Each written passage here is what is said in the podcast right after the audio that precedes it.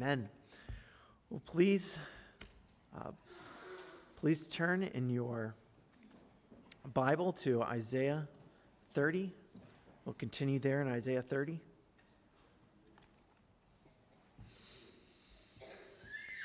Just as a reminder, the section we're in in Isaiah from uh, 25 all the way to 35, talking about the folly of trusting in the nations. Folly of trusting in the nations, that people have trusted in Egypt rather than in the Lord. When this passage we'll look at, the Lord is talking about his promise to the people that despite their sin, he will somehow restore them. Of course, we know how that takes place. It takes place in the gospel of Jesus Christ. Uh, please stand for the reading of God's word. Isaiah 30, beginning with verse 23. And he will give rain for the seed with which you sow the ground, and bread, the produce of the ground, which will be rich and plenteous. In that day your livestock will, be, will graze in large pastures, and the oxen and the donkeys that work the ground will eat seasoned fodder, which has been winnowed in, with shovel and fork. And on every lofty mountain and every high hill there will be brooks running with water in the day of the great slaughter, when the towers fall. Moreover, the light of the moon will be as the light of the sun, and the light of the sun will be sevenfold, as the light of seven days, in the day when the Lord binds up the brokenness of his people and heals the wounds inflicted by his blow. You may be seated. Dear Heavenly Father, we thank you for your word. We thank you for the wonderful promises that it gives. We thank you for this passage in particular. And we ask that you would help us to see and understand uh, the great hope that you have for us and the great reality you have for us, even in this life of a special grace through Jesus Christ. In his name we pray. Amen. Well, the great task before humans is to know themselves and to know God. There's no way to know yourself without knowing the one who has created you. And along with that, you want to know what your relationship is with Him. Whether or not you are in His good graces, whether or not you have favor with Him. And so, as mankind considers this, must also consider the fact that even not just good men, but even evil men have good things they receive from God. God is good and kind to many people. He is good and kind to all, in fact. And so it is not his goodness and kindness that demonstrates whether or not we are his friends or whether or not we are his enemies, not in the, the broadest sense. However, there is a way of understanding his goodness and kindness that can tell us whether or not we are his friend or we are his enemy. It is not sufficient to have what is known as his common grace. We must have his special grace. As we look in this passage, it speaks of water and it speaks of light. These are two things which represent God's favor upon man. Repeatedly throughout Scripture, water and light are brought back as two themes showing God's favor upon man. You see, when the whole world was created and God created everything out of nothing, the Spirit of God moved upon the face of the waters. And then God said, Let there be light.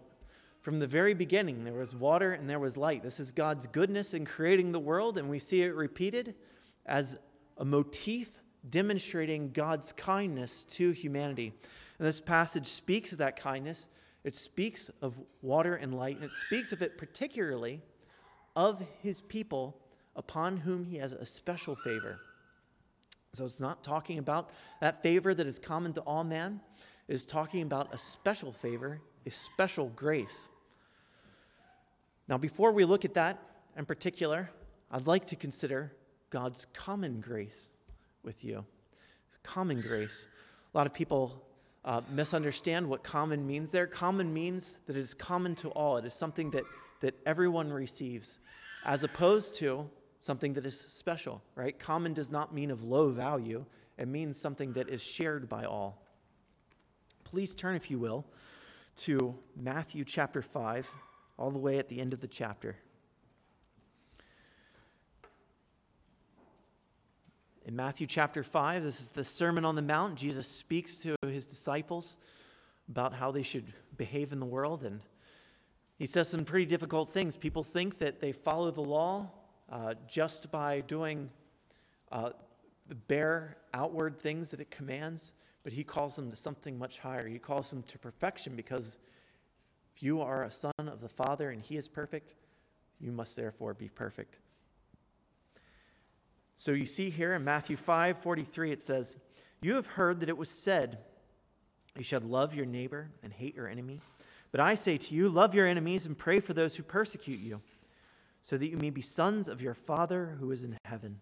For he makes his sun rise on the evil and on the good, and sends rain on the just and on the unjust. God is kind to all. He sends his rain on the just and the unjust. He sends his sun on the good and on the evil. And what Jesus is illustrating from this is the fact that we should likewise love our enemies, that we should engage in kindness with our enemies, because if we are to be like our Father in heaven, then we too should be kind to them. We should be kind. Now, it is very difficult to be kind to your enemies. It's difficult to love your enemies. They're, they're incredibly difficult to love. But God loved us in this. While we were still sinners, Christ died for us. This is a great love that he has given us. And if we are to follow in his footsteps, we must, must love others as well. Consider this as you interact with your enemies. As you interact with your enemies and want to uh, lash out at them, seek justice, seek retribution, um, seek vengeance. God has called us to love our enemies. Now, this, speaking of his, God's kindness to his enemies, this is speaking of what is known once again as common grace, that God is gracious. See, he sends his rain and he sends his sun. You have those themes, that water and that light. He sends his rain and he sends his sun. Sun, S U N, sun. Now, there are many objections to, uh, to common grace, many objections to common grace, right? One is that people say, well, how can this be a good intention? Sure, God is kind to people and that they receive certain blessings, but how can that be with good intention? Well, it says right here that it is with good intentions. It says that we are supposed to love our enemies because God has, is kind to his neighbor.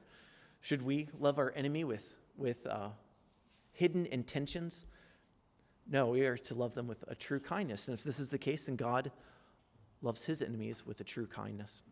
Another thing that people say, well, this only builds wrath up against them it builds wrath up against his enemies if he gives them good things and they continually, continually uh, take those and do not appreciate them as they ought.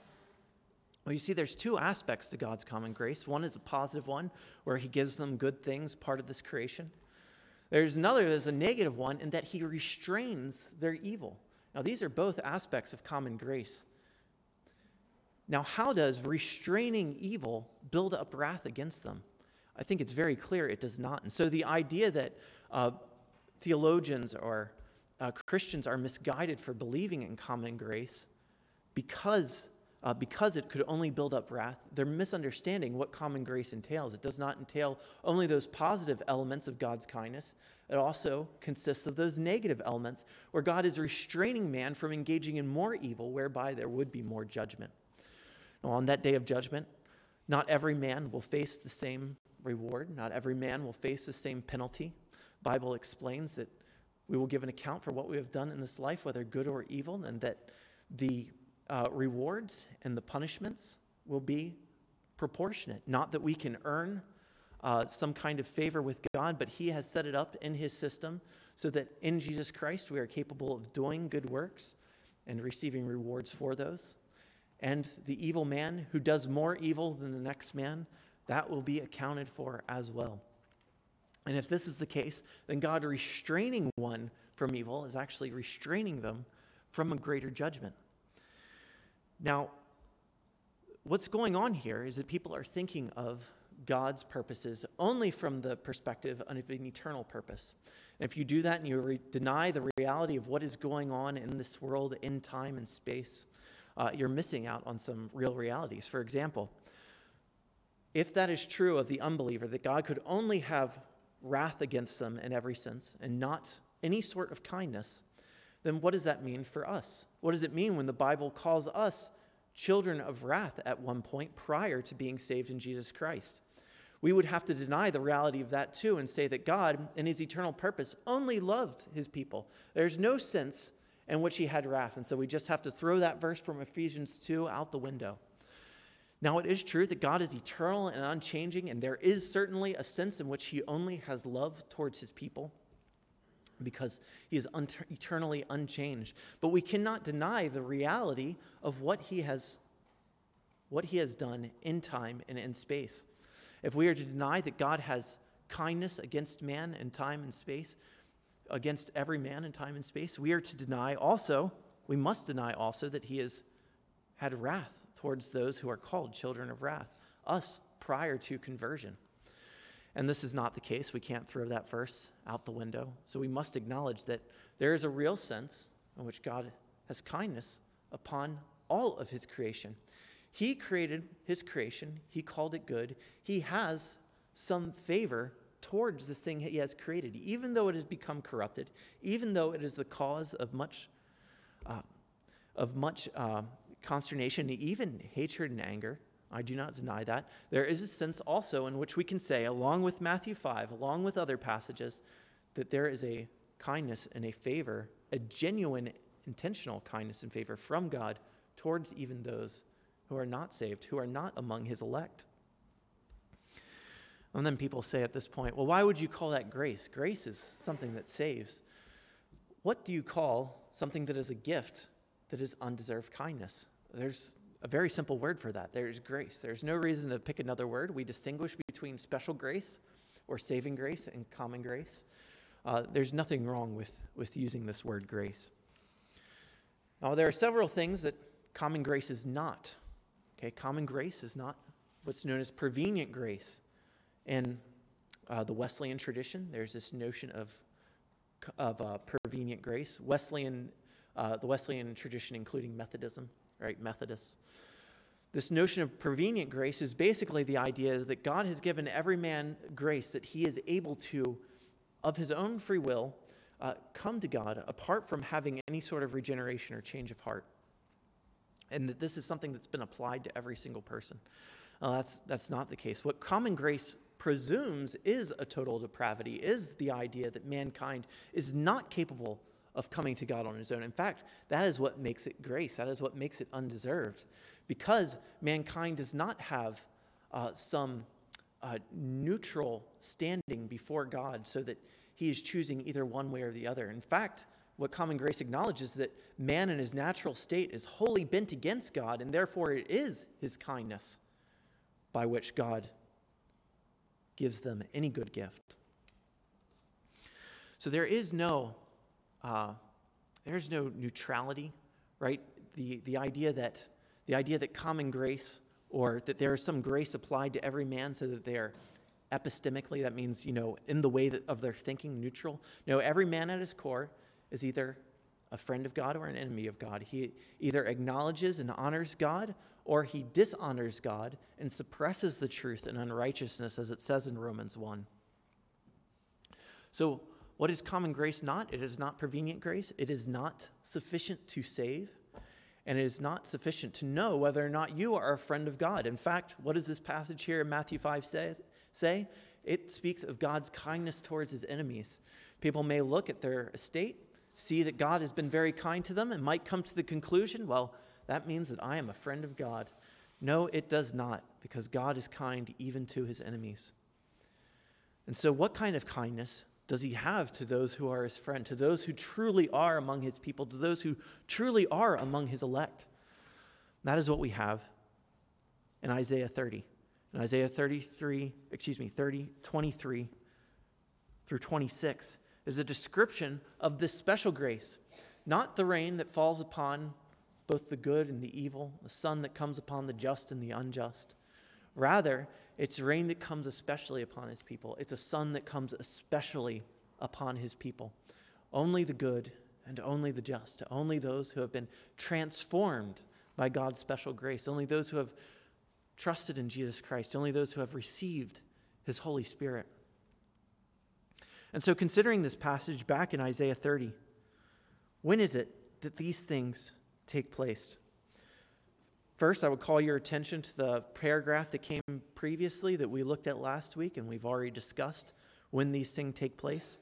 When it talks about a people dwelling in Zion, the New Testament interprets that, the gathering of the people back into Zion, as ultimately being fulfilled in the creation of the church and the gathering of God's peoples into the church. So, yes, there is an immediate sense in which Isaiah is concerned about the threat of Assyria and the eventual threat of Babylon and the people being restored from Babylon back into Jerusalem. But ultimately, this is pointing forward to Jesus Christ restoring his people into a church, gathering his people into a church. And then, even beyond that, at the second coming, gathering us all into one place so that even physically we would be together and not just in spirit as we assemble in local congregations. Now, I would have you also consider that even though there are these several fulfillments, right? There's the immediate one dealing with Assyria and Babylon. There's this later one at Christ's first coming, and this even later one at the second coming. But the primary one that we should consider is what has taken place with the first coming of Jesus Christ through his death, burial, and resurrection, through his establishing of the church. And I'll point out what I pointed out last week in verse 20, where it says, And though the Lord give you the bread of adversity and the water of affliction, Yet your teacher will not hide himself anymore, but your eyes shall see your teacher. This is talking about God becoming man in the person of Jesus Christ, coming to earth, displaying himself to us, and yet at the same time, us still being partakers of the bread of affliction and the water of adversity. In other words, though he continues to feed us with trials in this life for his purpose, he has revealed to us who he is in the person of Jesus Christ. In other words, the primary fulfillment that we should be concerned about is the one that we are living in now. It is the reality of the New Testament church. And this passage that we have here before us answers this question on its own. At the end of speaking of water, it explains what day this will take place. The end of verse 25. And the day of the great slaughter, when the towers fall. At the end of, the, of verse 26, talking about light, it says, in the day when the Lord binds up the brokenness of the people, his people, and heals the wounds inflicted by his blow. So you have something very symmetric here. Both talks about water and light, talks about rain and sun. And at the end of the rain, he says, When will this take place? When the towers fall. At the end of the sun, he says, When will this take place? When he heals up the brokenness of his people. Now, towers in the book of Isaiah has repeatedly referred to the high and lofty things of the world, the proud things, the enemies of God. When has God defeated his enemies? Primarily, he has defeated them through the cross. This is the central point in history when those enemies have been defeated, as a central point and when this has become most fully fulfilled. And when is it that he has healed the brokenness of his people and bound up their wounds? The answer, once again, is through the cross of Jesus Christ. That is when these things have taken place, and they have taken place only in Him, only in Jesus Christ. Now, let us consider this passage as it speaks of rain and as it speaks of sun. Verse 23 says, And he will give rain for the seed with which you sow the ground, and bread, the produce of the ground, which be rich and plenteous. So God speaks of rain. Rain is a gift of God. Very literally, it falls down from the heavens and is the source of life along with the sun. Both of these things, they come down from heaven, uh, demonstrating that they are gifts of God in a very literal sense, and they give life. These are things that represent God's kindness. And so God describes an abundant rain that is even beyond that which he gives the unbeliever. It is something especially for his children and they sow the ground with it, and they receive bread. And bread in Scripture so frequently represents the Word of God. And given that this passage repeatedly has used phrases interpreted by the New Testament to refer to the realities of the gospel, should we not recognize that this is not talking about literal bread? Let us not be like the disciples who, in talking to Jesus about uh, Jesus speaking to them about the leaven of the Pharisees, taught, thought that he was thinking of literal bread. Uh, let us rather, recognizing that Scripture, especially in prophetic passages like this, is talking about something more than literal bread. Matthew 4 4 says that man shall not live by bread alone, but by every word that comes from the mouth of God. The man has the word of God in full. Now, with the, the finalization of the New Testament, that, the, that Christ gave his word to the apostles, the full revelation of God's intent, he said, Now I call you friends, because the servant does not know what the master is doing, but I have disclosed to you everything. He has disclosed to us what he is doing. And so he has disclosed that through his apostles, through their recording of the New Testament. And now we have that before us. We have the fullness of God's word, we have the fullness of that bread, and we have Jesus Christ himself, the bread who has come from heaven. It continues on, it says, In that day your livestock will graze in large pastures, and the oxen and the donkeys that work the ground will eat seasoned fodder, which has been winnowed with shovel and fork. So, just considering what this is speaking of, it's speaking of the fact that the animals will even receive good things from God. Even they will have something plenteous. So, first of all, what they receive has been winnowed with shovel and fork. Now, when you winnow something, you're basically throwing grain up into the air so that the chaff, which is lighter, will float away and the heavy parts that you want will remain. Now, as you're feeding animals, you generally don't care whether or not you have a bunch of chaff mixed in with what they're with what they're eating. In fact, you would just why would you bother doing all that work? You would just give to them what what it is with the chaff and everything. But this is describing a world of such plenty that they receive winnowed grain, that there's such a such a plenty of grain that they can even receive what is winnowed. It doesn't have to be um, supplemented with chaff. In addition to that, it talks about it being seasoned fodder. This is describing adding salt to the grain, something that is uh, flavorful for the cattle. Now, animals, you know, some of you have had pets before. You know what you give animals. You give them that same dry dog food day after day after day. You give them that cat that thing that comes out of the can looks disgusting, you know, day after day. You know, you don't you don't try to give them the best uh, because you're not too concerned about it. But God is describing this world where even the animals are receiving what is good. Proverbs 12:10 says that a righteous man has regard for the life of his beast. Now God is righteous, and out of his righteousness he is giving to his creation, to his people especially. Now, how are we to consider these animals, given that this is talking primarily about Christ's church? Once again, the New Testament gives us a lot of tools by which we should interpret prophetic passages like this. I would put along with that. 1 Corinthians 9 9 says, For is it not for it is written in the law of Moses, You shall not muzzle an ox when it treads out the grain. Is it for the ox that God is concerned?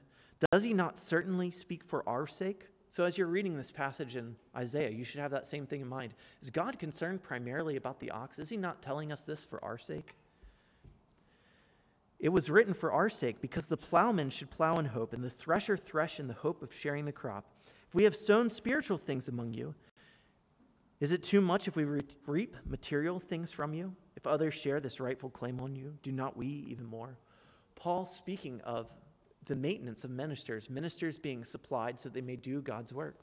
You know, who are the workers in God's kingdom? Who are the workers on a farm? The workers on the farm are the, primarily the ox and the donkey. Yes, you have other workers who are leading them around, but the real muscle on the field is the ox and the donkey. This is talking about their provision. Now, who are the main laborers in the kingdom of God, working for the kingdom of God? It is God's ministers. And so, this is describing an ample supply of God's ministers. You know, throughout the Old Testament, there were many times where uh, the Levites were not taken care of. This is describing that God will, out of his good graces, uh, give to his workers abundantly. Now, what you see in this world is not always ministers being well supplied. In fact, often by uh, our standards, they are not. However, however, God is assuring us that He has given to us such plenty that even in those times of apparent want, even when we are, uh, according to this earlier verse, verse 20, eating the bread of affliction, excuse me, the bread of adversity and the water of affliction, that He is giving abundantly to both his people and the workers among his people. But just as way of, uh, by the way of application, you know, consider, consider it is what it is that God has uh, such a great concern for the workers in his kingdom. You know, consider how they ought to be supplied. And as you're giving, make sure that that is part of your thought process, that God has called for his workers to be well supported. And that's something that you want to be a part of. He continues on here. And on every lofty mountain and every high hill, there will be brooks running with water in the day of the great slaughter when the towers fall. The brooks running with water. Now, on the top of a mountain, that is one of the last places you'll find water, right? Water usually runs through the valleys. At the top, it all runs down, and so the second after it's done raining, all the water has already moved off the top. But this is describing once again a world of such plenty that the water would even exist at the top of the mountains. John 7 37 says, On the last day of the feast, the great day, Jesus stood up and cried out, If anyone thirsts, let him come to me and drink. Whoever believes in me, as the scripture has said, out of his heart will flow rivers of living water. Now, this he said about the Spirit, whom those who believed in him were to receive. For as yet the Spirit has, had not been given, because Jesus was not yet glorified. When is it that those waters of life have overflowed? Is it not in Jesus' establishing of the church? Is it not in his giving of the Holy Spirit? We can come to Jesus Christ and drink. Now, if you've ever been hiking before and you've gone up to the top of a mountain and forgotten to bring water with you, I've done this before, you know how thirsty it can be because there's no water up there. And let me tell you, the people in this world, they are thirsty. They are thirsty. You know, if you are thirsty, you should come to Jesus. He has the water of life. As you talk to your neighbors, you need to learn to recognize that thirst. They may not display it, but people without water on top of a mountain, they are thirsty, and we have access to that water of life through Jesus Christ. And it's something that needs to be offered to them. It's something that needs to be offered. in the, uh, in the context of this people of Israel, keep in mind that they were often threatened, especially by the enemies, especially by the uh, onslaught of Assyria. What kind of things were they doing? It was siege warfare where they would stand around the gates of the city and make it so that no food or water could come in. They would poison the river upstream so that, so that the people would not have water, so they would not have bread. And so, in light of all that, Isaiah is describing a world where God provides abundantly for his people, not just what is common, what he gives to his people normally water in the valleys, but even water on the mountains. And this is all accessible to us in Jesus Christ.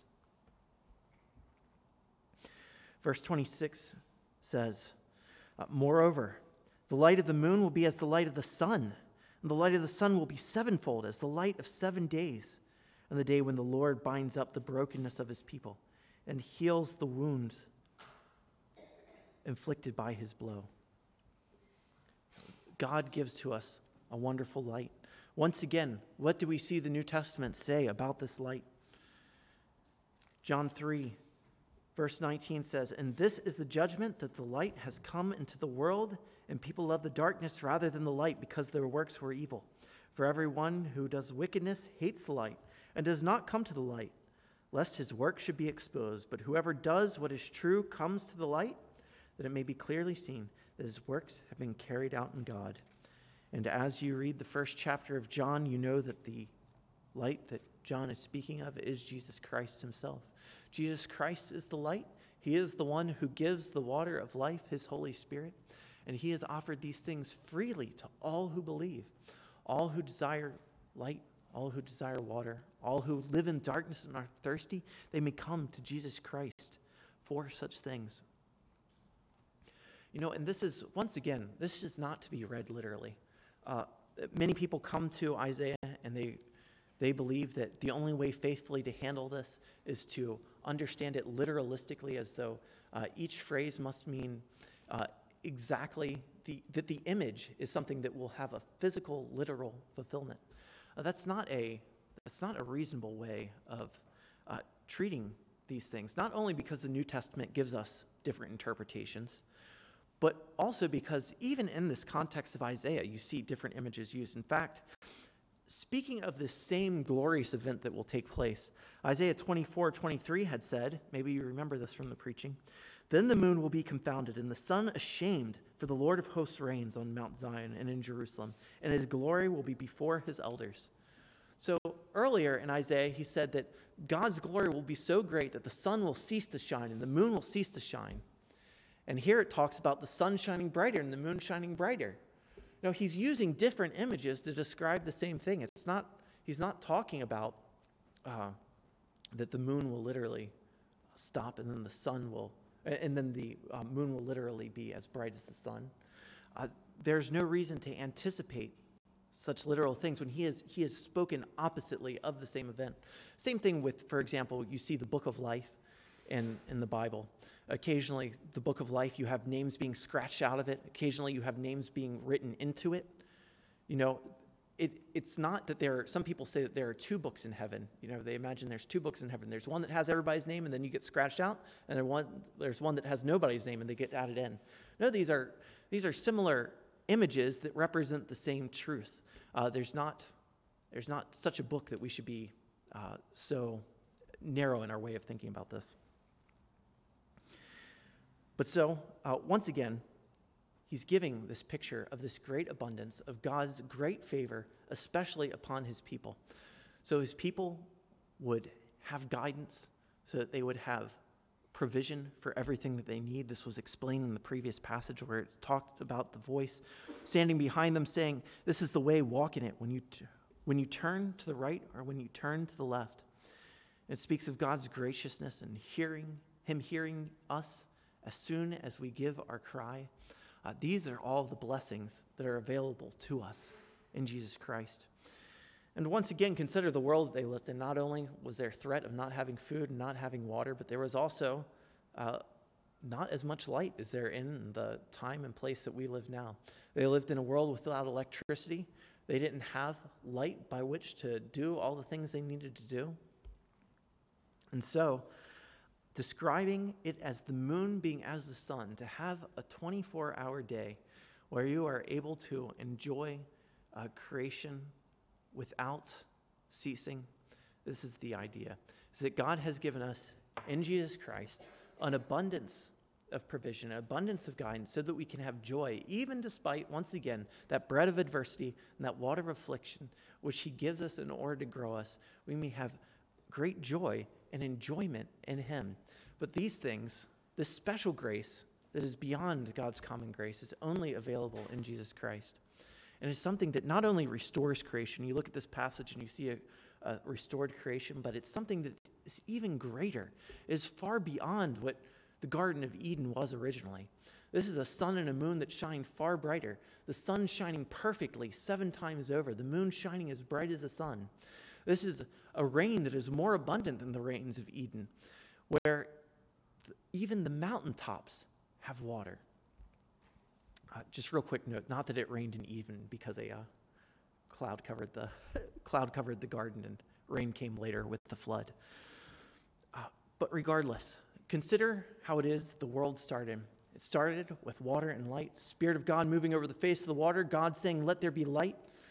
And then we see the Bible speak with such images describing man's relative poverty, man's being thirsty and living in darkness, and at the same time, God's kindness to, to humankind in general, sending his rain and sun on the just and on the just, on the good and on the evil. But yet, there is a special favor that is available to God's children only through Jesus Christ. And it is something that not just brings things back to the Garden of Eden, but restores even beyond that. Consider how Revelation ends. At the end of Revelation 21, it says, And I saw no temple in the city, for its temple is the Lord God Almighty and the Lamb. And the city had no need of a sun or moon to shine on it, for the glory of God gives its light, and its lamp is the Lamb. By its light will the nations walk, and the kings of the earth will bring their glory into it. And its gates will never be shut by day, and there will be no night there. They will bring into it the glory and honor of the nations. So This is describing this great world that is accessible to us in Jesus Christ, a world that is full of light and there is no darkness, not because of the literal sun, but because Jesus Christ is that light that we need. And then how does it end?